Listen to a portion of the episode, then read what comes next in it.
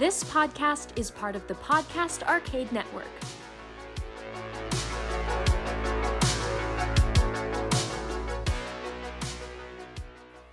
Hello, and welcome to a brand new episode of Paranormal Dads. I'm your co host, Eddie. I'm Andy. I'm Pat. Join us as we go in search of the world's monsters, myths, and mysteries right here on Paranormal Dads.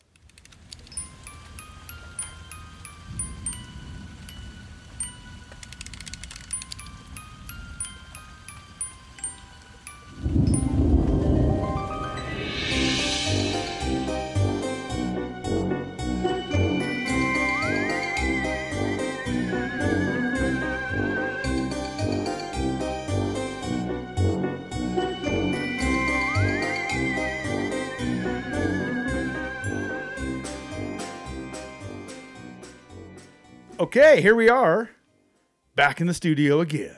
I thought you were going to say back in a saddle. I did that once and I about wrecked my vocal cords. Remember that? And I sang, Did a little Aerosmith. sang, air quotes.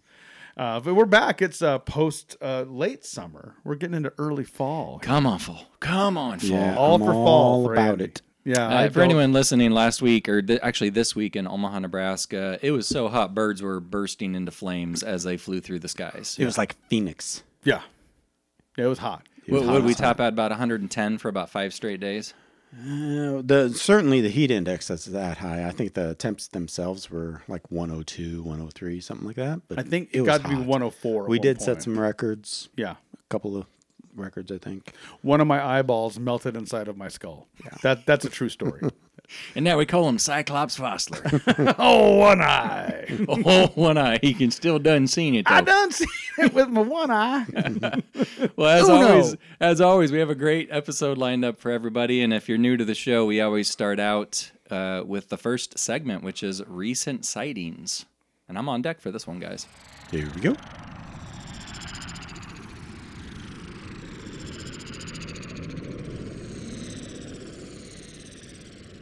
Did you guys know that presently this is this might be the most recent sighting we've ever done because it's actually going on right now. Yeah, it's like current sighting. It's current sighting. So over in over in Scotland, people threw on their kilts. They rounded up as many boats and, and sound scan and radar devices that they could, and everyone flocked to Loch Ness. Uh, they're searching for Nessie. Yeah. They're looking for the Loch Ness monster. They they had so many uh, applicants of volunteers who were going there in search of the elusive creature. They actually had to cap it off and say, "Look, we can't fit any more boats in the water." Yeah. It's too much. I said we don't need a bigger boat. We need less boats. um, yeah, I saw they capped it off at hundred. Like they had hundred people who they kind of already had hired, and then hundred more volunteers, and then they were just done. Like at that. Um, I clicked on the list. You could like join the list, and it was already full. I think it's a fairly narrow waterway as as waterways go. So Yeah. if you get too many boats in there, people are going to be. It's going to be bumper boats. Yeah, it's not very wide. It's it uh, the loch itself uh, stretches for 23 miles and it has a maximum depth of 788 feet. It's actually uh, freshwater. It's a freshwater body of water, and it's the UK's largest lake by volume. Now, this search that's currently going on is the biggest search since 1972. Yeah, it's Right. a coordinated thing. Uh, fun fact about Scotland, though, Andy, you said they put on their kilts. They never take those kilts off in Scotland. Nessie's wearing one at the bottom of the. Everybody, Well, what was the name of the one that they did in? Didn't they do one in the eighties? In the 80s, I believe it was 85. Two Operation Deep Scan. Deep Scan. Yeah. Operation Yeah. Deep Scan. Yeah, I remember that as a Maybe it was actually. Deep Scan Two. I don't know. Yeah, they had some big bloops and blips and beeps, and and they did in fact see something large down there that they can confirm on multiple uh, radar units on the boats. But it was something roughly the size of a boat. But you know how radar screens go; it was blobby and Yeah. pixelated. and it's all '80s tech. That sucker's analog, man. We got digital now. We're gonna be rocking it. Like it, I had read something to the effect of they have hydrophones and underwater 3D scanners and all sorts of tech that they're employing for this one. It's a pretty exciting. Well, this article that I'm looking on, it says they're going to deploy drones, thermal scanners, infrared cameras, breaking out all the big guns. Uh, not literally guns, though. Um, but they're really looking hard for this thing, says Alan McKenna, who's actually one of the co organizers of the Loch Ness exploration. Uh, but the some of the researchers believe that the thermal scanners could actually prove crucial in identifying a strange creature uh, in the murky waters. Now they've done this before, Operation Deep Scan, and and they found a bunch of eels. They found you know some things down there, but truth be told. A lot of people who've been studying Nessie for years and years, they suspect it's a plesiosaur-like creature. Now, plesiosaur is kind of a marine, you know, a creature from dinosaur days. You got the four flippers, you got the big long neck and the small head. And some skeptics will say that, you know, it's the head and neck that could be actually be confused with an eel. You know, Yeah. you get some of those uh, eels that, that look really snake-like. But I don't know. It's it's anyone's guess. Uh, problem is, I mean, with a lot of these explorations, is that you put a camera down just a few feet, the water's so muddy and murky, you can't see much more than a foot in front of you, even if you have the world's brightest spotlight down there. Oh yeah, it's you know there's been such uh, what I think is so great about Loch Ness, uh, the story. This is one of Pat's favorites, by the way. Right? This is like up there. I it? like me some Nessie. Yeah. Yeah, I was crushed when the doctor's photo was de- debunked. Oh, oh, the, the original, like the, old original- school. Yeah, the old school photo that you see all the time. Yeah. Yeah, it was later debunked, and and uh, that I just remember as a kid looking at that photo, thinking, "Wow, this is evidence. This is Yeah. this is real." And uh, I no, re- no, it wasn't. And it was I a rem- toy.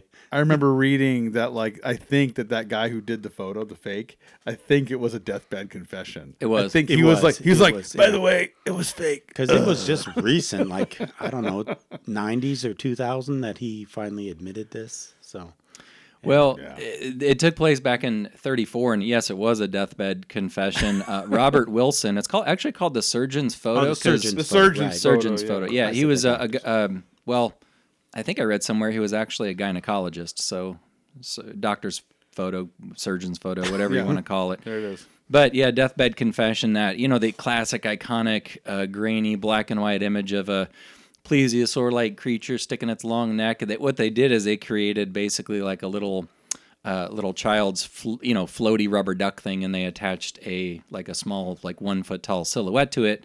Took a photo, uh, doctored it up a little bit, pun intended. Yeah. and it made it look a lot bigger than it actually Yeah. was. Yeah. That same I'm I'm with you. I was like legit like on board like this thing is real. I was ready to pack my bags and just go there and find this this creature and then later on hearing I think cuz it was the 80s there was no internet. Hearing it was a fake or a you know a, a uh, you know hoax photo just devastated me. Like I not so much that I still didn't believe in other cryptids, but I was like no, you know, and then later on there was other people who were like yeah, it's uh, like like sono oh, not, not sonogram, but what's the uh, what's what what do they use in like water for like deep penetrating like radar? Sonar.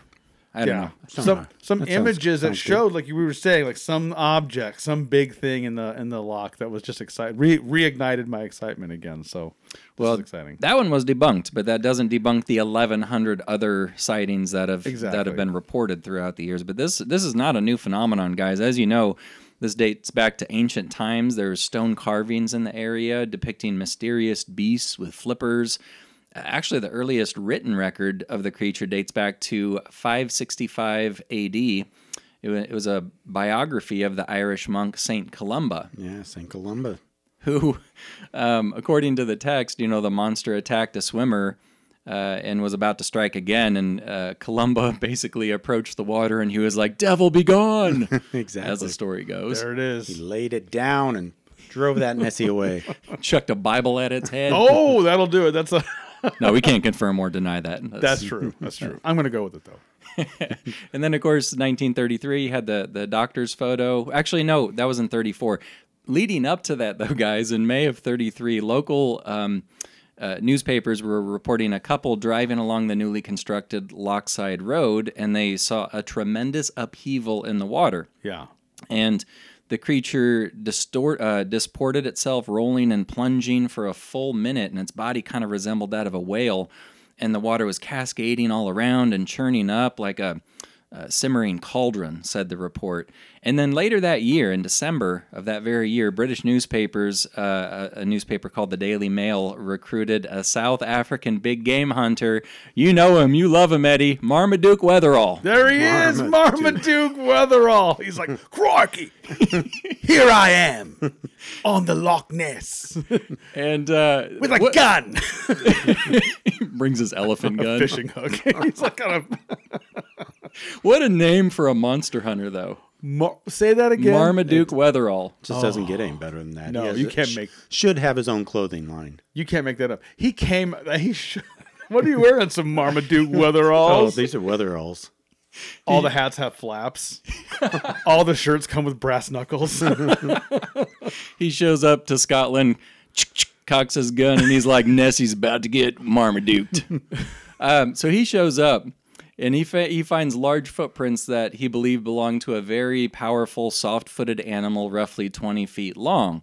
However, uh, zoologists at London's Natural History Museum did their own studying on the prints and determined that the tracks were actually made with either an umbrella stand or an ashtray that had the, the base of a hippopotamus foot. Yeah, that's crazy. Now, I don't know, Pat. What do you? I mean, is that just trying to debunk it, or Well, no, I've I've heard this story uh, many times, and yeah, it sounds like that was actually the case. Like this guy is a, uh, you know, big game hunter, so they made all kinds of crazy stuff. They would taxidermy feet from hippos or rhinos or whatever. And, Oh, yeah. and then uh, you know, kind of hollow them out and put a bucket in there, and then. It's a good place to drop your umbrella when you walk in the house. You know, it's just like a decoration. oh, they had elephant foot Yeah, trash so- cans. so they'd Like, around. that was not a. Yeah, they just And apparently, someone thought, well, let's just take this out for a walk, and they made some tracks, and yeah, And this just goes to show you again, like just because something can be debu- or, or faked doesn't make the, the legend itself not real, you know. But it does muddy the water, pun intended, by the way. exactly. But but there have been other, you know, and maybe Andy's about to tell us about some of the these, uh, you know, some video. Ev- there's video evidence of, you know, a monster or creature lurking about through the loch, and there's actually some pretty good ones out there that mm. haven't been explained. Yeah, I mean, and again, this is a massive undertaking that's presently going on. I read another article said it actually was going on last weekend as well. So Yeah. I, I don't know if it was delayed due to weather or what's going on, but certainly it's happening right now at the time of recording this anyway. But you know, back in '72, uh, there was a huge investigation. The Loch Ness Investigation Bureau undertook the biggest search to date. They returned empty-handed. 1987, you had Operation Deep Scan, which we talked about. Then in 2018, uh, researchers actually conducted a DNA survey of the loch to determine what organisms live there. Unfortunately, uh, no signs of a plesiosaur or other large animals were found. Uh, basically, the results did come back. You know, there's some sturgeon, there's some eels, you know, things like that. So, fingers crossed. I mean, if there's ever a expedition that's going to drum something up, it's the one currently happening. But I guess we'll have to uh, just kind of wait and see. As of now, nothing yet. Makes you wonder if any of the TV networks are out there with them, making Has shows about this. right? Discovery Discovery Channel or something. Just out there. Actually, cool. we are getting something right now. We have a, a, a call coming in of a, a possible sighting. Hello, hello, hello. Am I coming through? We have Zeke on the line. Zeke, what do you see out there? Zeke Wheeler calling in from Scotland. I done seen it. They're wasting their time. Send them home, everybody. I seen it myself. Didn't have a camera handy, of course. That's just how things go. My dog Radar knocked it out of my hands. He, she was so excited to see Loch Ness. Now my camera's ruined. But I saw it, done seen it. I drew a picture of it. Though. Look right here. Looks like an elephant, except on the end of its trunk, it's got another head. It's crazy. The thing is splashing around, making a ruckus, and it stopped, looked at me, made fun of my mama, and then went back under the water. I'm, I don't know why I got personal, Nessie. I don't know what I did to you. But anyway, I done seen it. So you guys can just wrap it up here. It's good. Nessie's real. Thank you, Zeke. Call us back if you have anything else to report. Ah, you know I done seen it. You done seen it. You done heard it. Now I'm out of here. Oh, God, no. Oh, Radar, what are you doing? Come back. Oh, no. It's time for pop, culture, and the paranormal.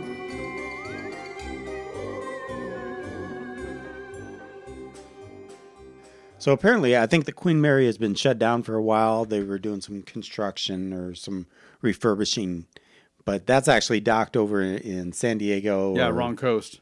Um, yeah, on the other side of the world. But, but um, my son has always wanted To go. the three of us to take him. Yeah. To go investigate the we Queen got to Mary. do this. I mean, that's, So- yeah. But it's open again, and he says we still got to do that trip. There we go.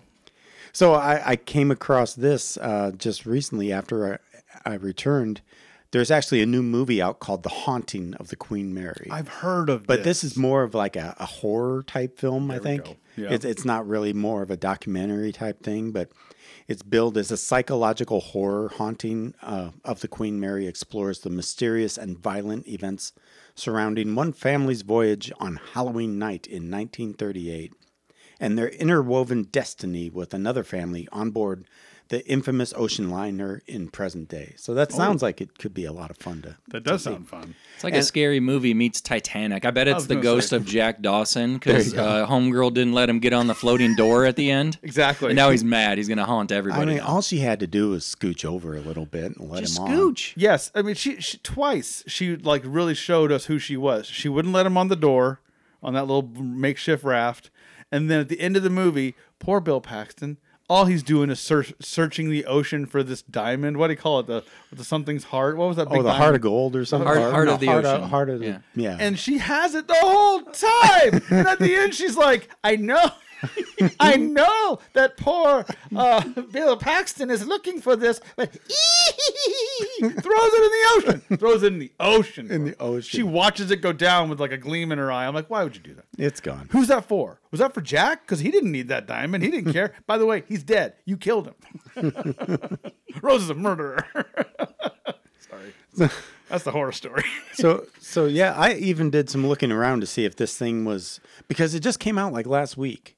And, Oh, yeah. and uh, apparently I don't know if it's in theaters, but you can. Uh, it, it's available to either rent or buy on Amazon Prime. Ooh, little paranormal dads. so it's ava- available now. So that could be a date night for us, boys. There we go. Get together and watch The Haunting of the Queen Mary, and hopefully, uh, Homegirl isn't going to be there to throw anything off the Queen Mary. She will. She'll drag us outside and drown us. The ironic thing is, neither of us are scary movie buffs, so we're gonna have to crack jokes the whole time, so we don't Scooby Doo it out of the room being terrified. You know, Yeah, exactly. Eddie's more the yeah, I'm gun ho. Let's do this. Let's go. Me and Andy are more behind the couch, kind of. yeah. There's only one thing to be scared of, guys. Blankets over our heads. Exactly. So, uh, but uh, yeah, and the uh, the interesting thing about the Queen Mary is they they also have a couple of different um, events around Halloween at Oh. the Queen Mary. So that's when we need to go out there. They have like a haunted haunted ship kind of a thing. They they bring in actors and, and They kind of do it up like a haunted a house kind of a thing. A- And um, there's like two different. It's almost like a, an amusement park atmosphere down there at the Queen Mary at Halloween. So, Yeah.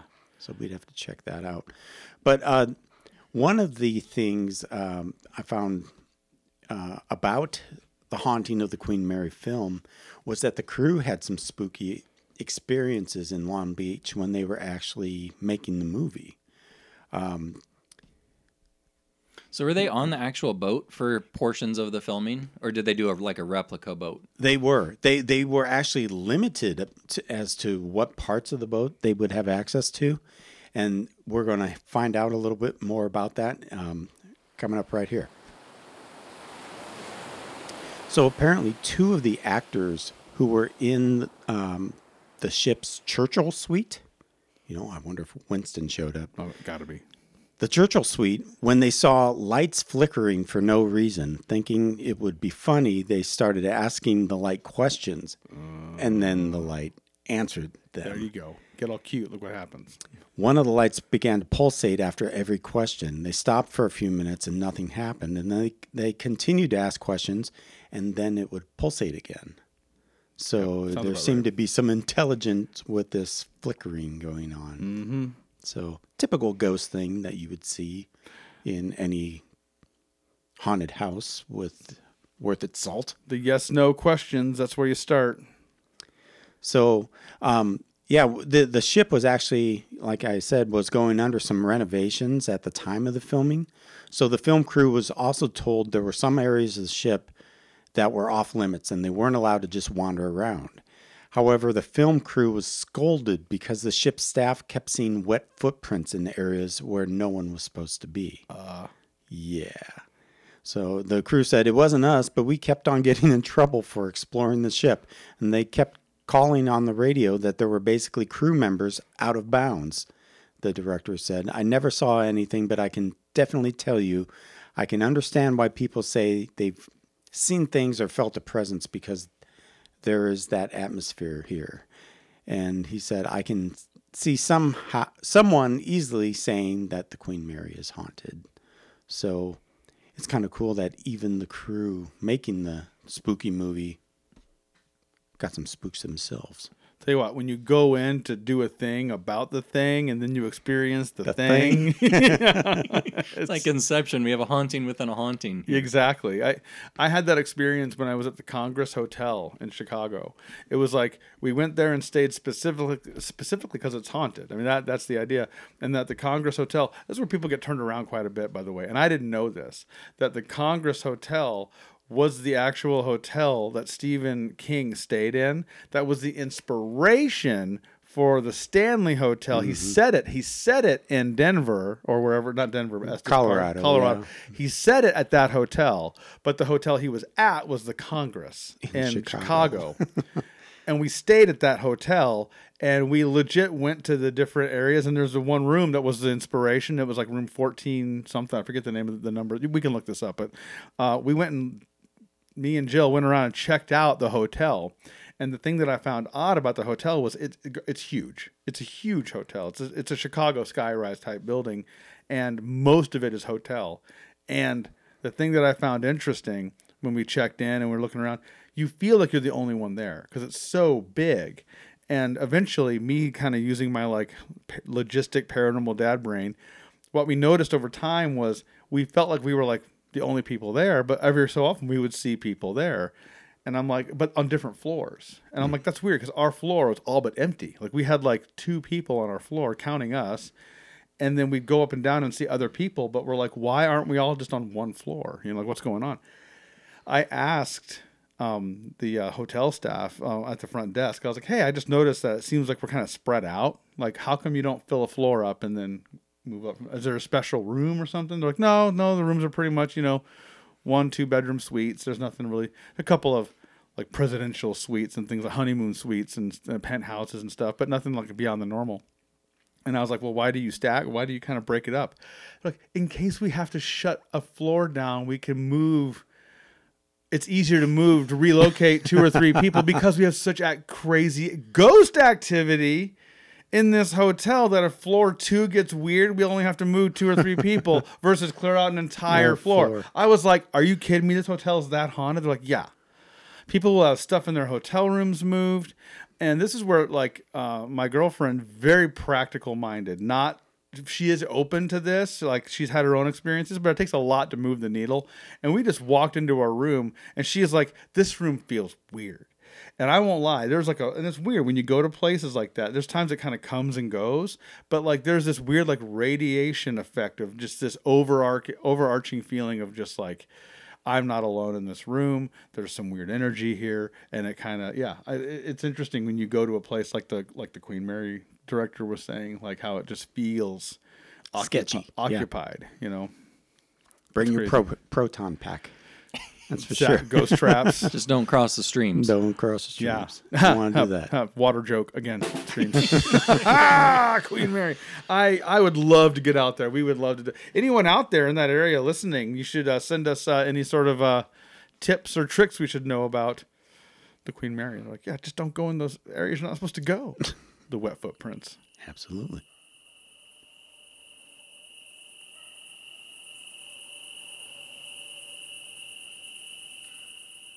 And now it's time for the main mystery.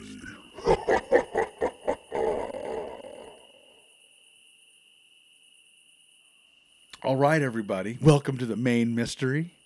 Today, We've talked about this, but we never just dove right into this.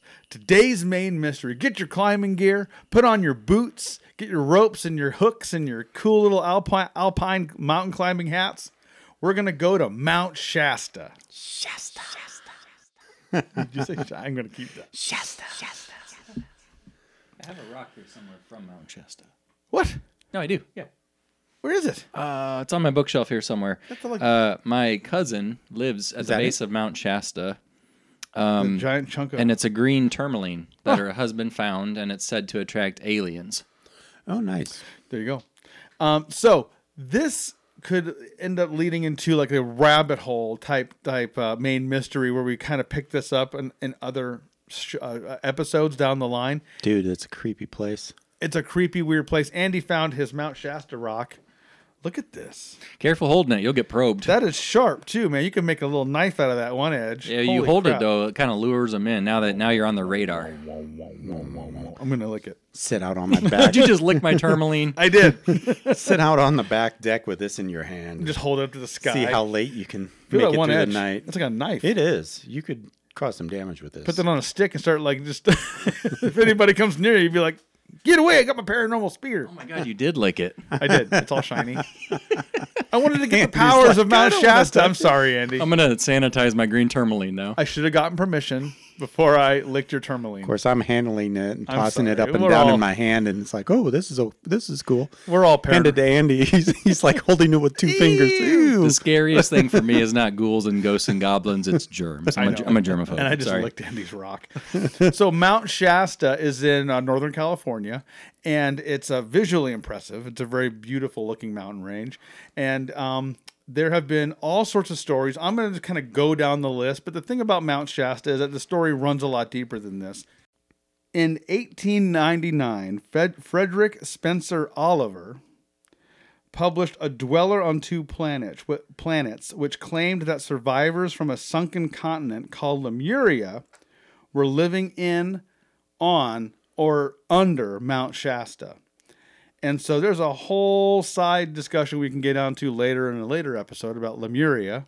That's a whole thing, lost continent of Lemuria, which, like between the two of, of Atlantis and Lemuria, there's actually more evidence of Lemuria being a thing and uh, we can we'll do that. We'll put that on another episode, kids. Mount Shasta, Northern California, and there has been multiple, and this is where it gets very hard because there's just so many of these stories. But people who live at the base of these mountains or around that area who have seen and witnessed UFO activity all around this mountain range, and the stories tend to be the same. Some weird UFO type object seen flying in and out of the mountain, just boom, boom. And the thing that's really crazy is if anybody who out there is listening or what not listening, but watching the new um, Skinwalker Ranch, the season ended. Spoiler alert for everybody, by the way, in case you don't want to be spoiled. Sorry, guys. Here we go. Go ahead and spoil it. The I haven't seen season, it yet, the season ends with them seeing an actual UFO fly in and then out of the mesa. oh my gosh. Literally, they have it on camera, just whoosh right in, and then it comes out. They're just, they're just like, "What's happening? What's happening? What's what's the story here?" And they had deep penetrating radar that was up done from near near suborbital that was able to scan, do a really like low resonance scan on the mount on the uh, mesa, and they're like, "There is a tunnel. There's a fortified metallic structure that looks like tunnels underneath." the mesa. So there you go, there's that. But the thought with this could be the same is that there is some sort of underground complex or underground city in Mount Shasta. And that was something that was theorized by uh, this gentleman, uh, Frederick Spencer Oliver. And then um, later on, other people went in to investigate and see uh, these stories about uh, Mount Shasta. Now, this is where it gets interesting too. People around the area reported UFOs, they have also seen people, uh, people uh, in robes, uh, people who look very interesting, very like not like us. Uh, the reports were they were very tall, uh, almost like the uh, uh, description of like um, Nordic aliens, uh, like tall humanoid looking, but very like uh, pale and very like long blonde hair. And then um, um, there has been a story of people who have actually gone into the caves of Mount Shasta and have gone down into them and have found remnants of an old civilization of an actual like uh, jars and and pots and carvings and things like that. And they, I think the last story I read was uh, up to eight miles into the cave system. Um, Wow. Also, there No wonder been- why they're pale. you ain't don't- getting any You're sunlight. getting No- any vitamin D in no a cave? vitamin D You sa- whatsoever. you save a lot of money on sunblock. It's true. you know. Um, also, eleven unsolved disappearances of people around um, that ca- uh, that cave, that m- mountain system. So. Um, there's been there's uh, honestly hundreds of stories of UFOs and and not so many hundreds but several dozens of stories of seeing robed people and strange people around in and around that area. Some of the stories of the people of Lemuria were that they were actually giants, that they were actually tall, not giant like 30 feet, but more like 10, 12 feet tall.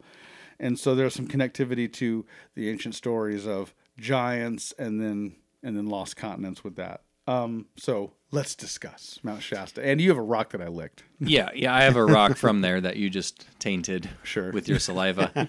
that, you may develop superpowers for all we know. was I mean, I don't think anyone's ever licked a green tourmaline from Mount Shasta before. Check it off on my old bucket list.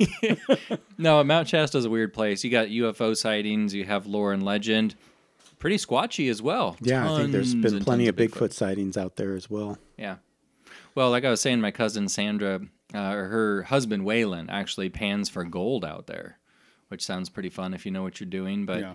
yeah, yeah, you got disappearances, really squatchy. You got some throwing some dogman sightings, UFOs, and I, I don't know. I, I mean, what is it? I mean, how far do those caves go? It's really easy to get turned around in a cave, first of all. So those eleven people who disappeared makes you makes you wonder. Maybe they wandered into a cave. You get just hundred yards into a cave, you can easily get dis disoriented and not be able to find your way out. Yeah, Oh, you better be dropping some breadcrumbs or something if you go in because I could see how you could get real turned around in there. um, according to a man by the name of Guy Ballard, which is almost like a Monster Hunter name, um, while hiking in Mount Shasta, encountered a man who introduced himself as Count of Saint Germain. Have you guys heard of this guy? Yeah, it rings a bell. The Count of Saint Germain. The uh, story is that this person discovered um, immortality, and that there's thoughts that he may be. There's a, now the Count of Saint Germain. We will do a separate episode on this guy, but the bottom line is he was an alchemist, a philosopher, and there's people who believe that he may have been an actual vampire. Or that he did discover something about immortality, didn't tell anybody because he's like, I'm not telling people about this. And he literally is an immortal walking around this planet, and people will run into him. So there you go. There's that one. Sounds French, where they call him Saint Germain. Right? Saint Germain. It's perfect. uh, yeah, vampire. You got a bowl. You got a bowl full of blood. He has his baguette. He's dipping the baguette in some blood. You know. Yeah. Looking at the other people he's associated with, it's looking like it's uh, he may be French. French or German. French pronunciation. There you go, Andy. Saint Germain. Saint Germain. But yes, uh, a person introduced himself as the Count of Saint Germain. And uh, here we go. According to a legend, J.C. Brown was a British prospector who discovered a lost underground city beneath Mount Shasta in 1904. Brown had been hired by the Lord Cowdray Mining Company of England to prospect for gold and discovered a cave which sloped downward for 11 miles. There's the 11 miles. In the cave, he found an underground village filled with gold, shields, and mummies, some being up to 10 feet tall. So there you go. Man, they should they should have been uh, recruiting NBA basketball players from that spot. Just saying, you know, like what is basketball? Says- says- this basketball? this basketball You kick it with your foot, yes? to the basket. It's like a phrase, like a picnic basket. Um, I find this particularly fascinating because, uh, again, this is one of these things where uh, everything from this notion of a civilization that's like we're gonna go somewhere where the surface dwellers can't interfere with what we're trying to do. We we want to advance. Y'all are killing each other, so we're gonna go and do our own thing. And so this notion, in some ways, that these UFOs that we see and all of this, if not transdimensional, are an advanced expression of, uh, frankly, human technology that's just been allowed to not be destroyed by world wars and and uh, bigotry and all this stuff. So it's an interesting. I love this topic, and like we said, it's a veritable cornucopia of paranormal sightings in that area. It's a very just electric kind of place. Yeah, another another thing that you hear a lot about with Mount Shasta are lenticular clouds, kind of like UFO clouds are, are fairly common around there. Yeah. Um, while it's just you know a normal, natural thing that occurs in nature, it, it's also pretty weird.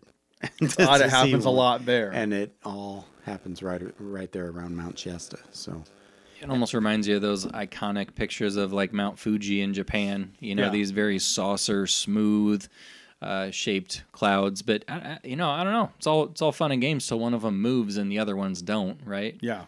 'Cause I've personally seen it was in the late '90s, and I saw a lenticular shaped cloud, the only one in the sky among other normal looking clouds, and I was keeping my eye on it because it looked like a perfect uh, saucer, kind of at a little bit of a, a horizontal angle, and then it starts moving. Yep. In relation to the correct clouds around it, it's the only cloud in the sky that's moving at a pretty good clip. Goes behind another cloud and completely disappears, never comes out the other side. There you so, go. I don't know. Maybe they're cloaking. You know. Yeah, I mean, this is where people talked about UFOs being able to change their appearance in a way that you would see it as a cloud or you would see it as something else because they're able to do that. Which, again, if you're able to go Mach 300,000, then you're able to probably make your craft look like something else. Um, flying, I remember flying over, like, uh, when I was going to California for work, we flew over the Colorado Rockies. You fly over mountain ranges and you look down at them and you're like, anything could hide in here. You know, given the right set of circumstances, if you had a clean water supply and anything at all, you could just hide in here and it would take I don't think anybody would know. Like if you knew what you were doing and could subsist in a mountainous area, there's areas and pockets where you could just be there forever and nobody would know. And and I think about that when I see these stories where I'm just like these mountain ranges are almost a, a perfect place to to hide if you were because we as humans like you see parts of the world where we're there's very little human activity. You know you're like there's no people here. And the mountain ranges tend to do that. It's hard living you know and and so the notion of a a a, a whole society that's like we're going to not only do this we're going to make sure we go in a place that y'all typically don't want to go. Um i would love to camp around I mean, there's got to be campgrounds and all that around mount shasta somewhere. I'm sure. Get, get Andy a fresh rock that hasn't been licked. Well, yeah, and, and you never know what you're going to see there. That's that's it's this you know hodgepodge of various anomalies, and you know again, you're looking for UFOs, you're looking for Bigfoot, you're looking for Dogman, you're looking for just weird energy, a couple ghost stories, missing persons cases. Mount Shasta has all of it. Yeah. Even real quick, Native American legends are tied to Mount Shasta as well. Um, the, they're saying inhabited by the spirit chief Skell, who descended from heaven to the mountain summit. Skell fought with the spirit of the below word, Llao, who resided at Mount Ma- Mazama by throwing hot rocks and lava. Um, so again, you've got other cultures tying something paranormal to this to this mountain range. I just think it's fascinating. I'd love to get out there at some point.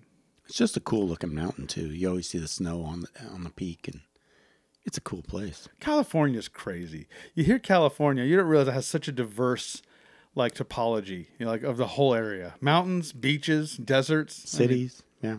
Oh, I mean, it's more diverse. It's like in terms of biomes, it's more diverse than most countries. Forests. I mean, you Yeah. got you got skiing, uh, both snow and water. You have Death Valley. You know, you have the the coastline. You have the biggest trees on planet Earth up there with the redwoods and the sequoias. It's a crazy place, and one of the most beautiful places you can imagine. So It's a gorgeous. I mean, the photo I'm looking at right now is just glorious. So, yeah, anybody who lives around that area, let us know what you've seen. Share your stories with us. We're on the, all the social medias. Uh, be sure to follow and like us and all that fun stuff. And uh, yeah, let us know what you see. If you see anything around the Mount Shasta area, be sure to let us know. We can name drop you on the show. Hey, and if you're looking for something good to read, check out Old Soul Young Spirit by number one best-selling author Andy Myers, which is now available on Amazon. thank you, thank you, guys. Anywhere yeah. else it yeah? Amazon's a place to get it. You can check out my website as well. But yeah, we were pretty thrilled. It, it hit the number one spot in a few different categories. And thanks, guys, for getting a copy. And I dedicated the book to Mr. Eddie Fossler right here, the old soul with the youngest spirit. And and yeah, it's just fun doing the show with you guys. I done seen it. He did dedicate it. I done seen it. I done seen it. Um, also, we don't have a time yet, but uh, mark your calendars. October seventh, uh, Andy and I will be at the Alamo Drafthouse in Omaha, Nebraska, or La Vista, Nebraska, if you're paying attention. Uh, the only Alamo Drafthouse here in town. And we will we will be uh, uh, hosting and then doing a panel after of the film. Andy, what was the full title? on that Oh, yeah, one? the title is called Shadows in the Desert: High Strangeness in the Borrego Triangle. Uh, the the film was made by podcasting legend over at Monsters Among Us, Derek Hayes. Uh, this was many years in the making. They finally got this documentary out. They opened it up to do filmings at uh, you know indie theaters around the country. And when I heard uh, Omaha mentioned on the show, I was like, you know, hot dang, because uh, it's right in our wheelhouse. Yeah, we're going to be there hosting it. Unfortunately, Pat has a another engagement. Previous engagement, I won't be able to make it, but uh, wish I could. It sounds It'll be like a good time. It'd Should good be time. fun. But stay tuned for more details because that'll be a really fun night. We're going to do a little panel, little Q and A. Eddie can schmooze the audience afterwards, signing autographs, kissing babies. With tales of high strangeness and done seen itness. Thanks everybody for listening. Thanks. we'll see you.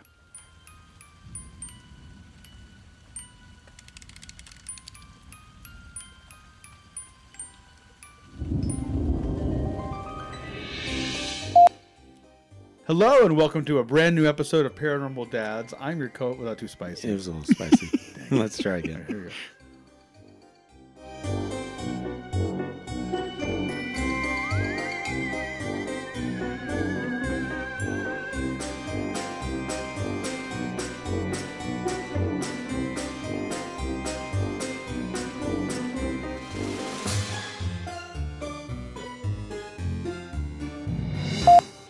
Do I need to do one more take on that? It's perfect. No, I think it was okay. Okay, I thought I rushed to join us as we go in search of. I was recording, so that's a good thing.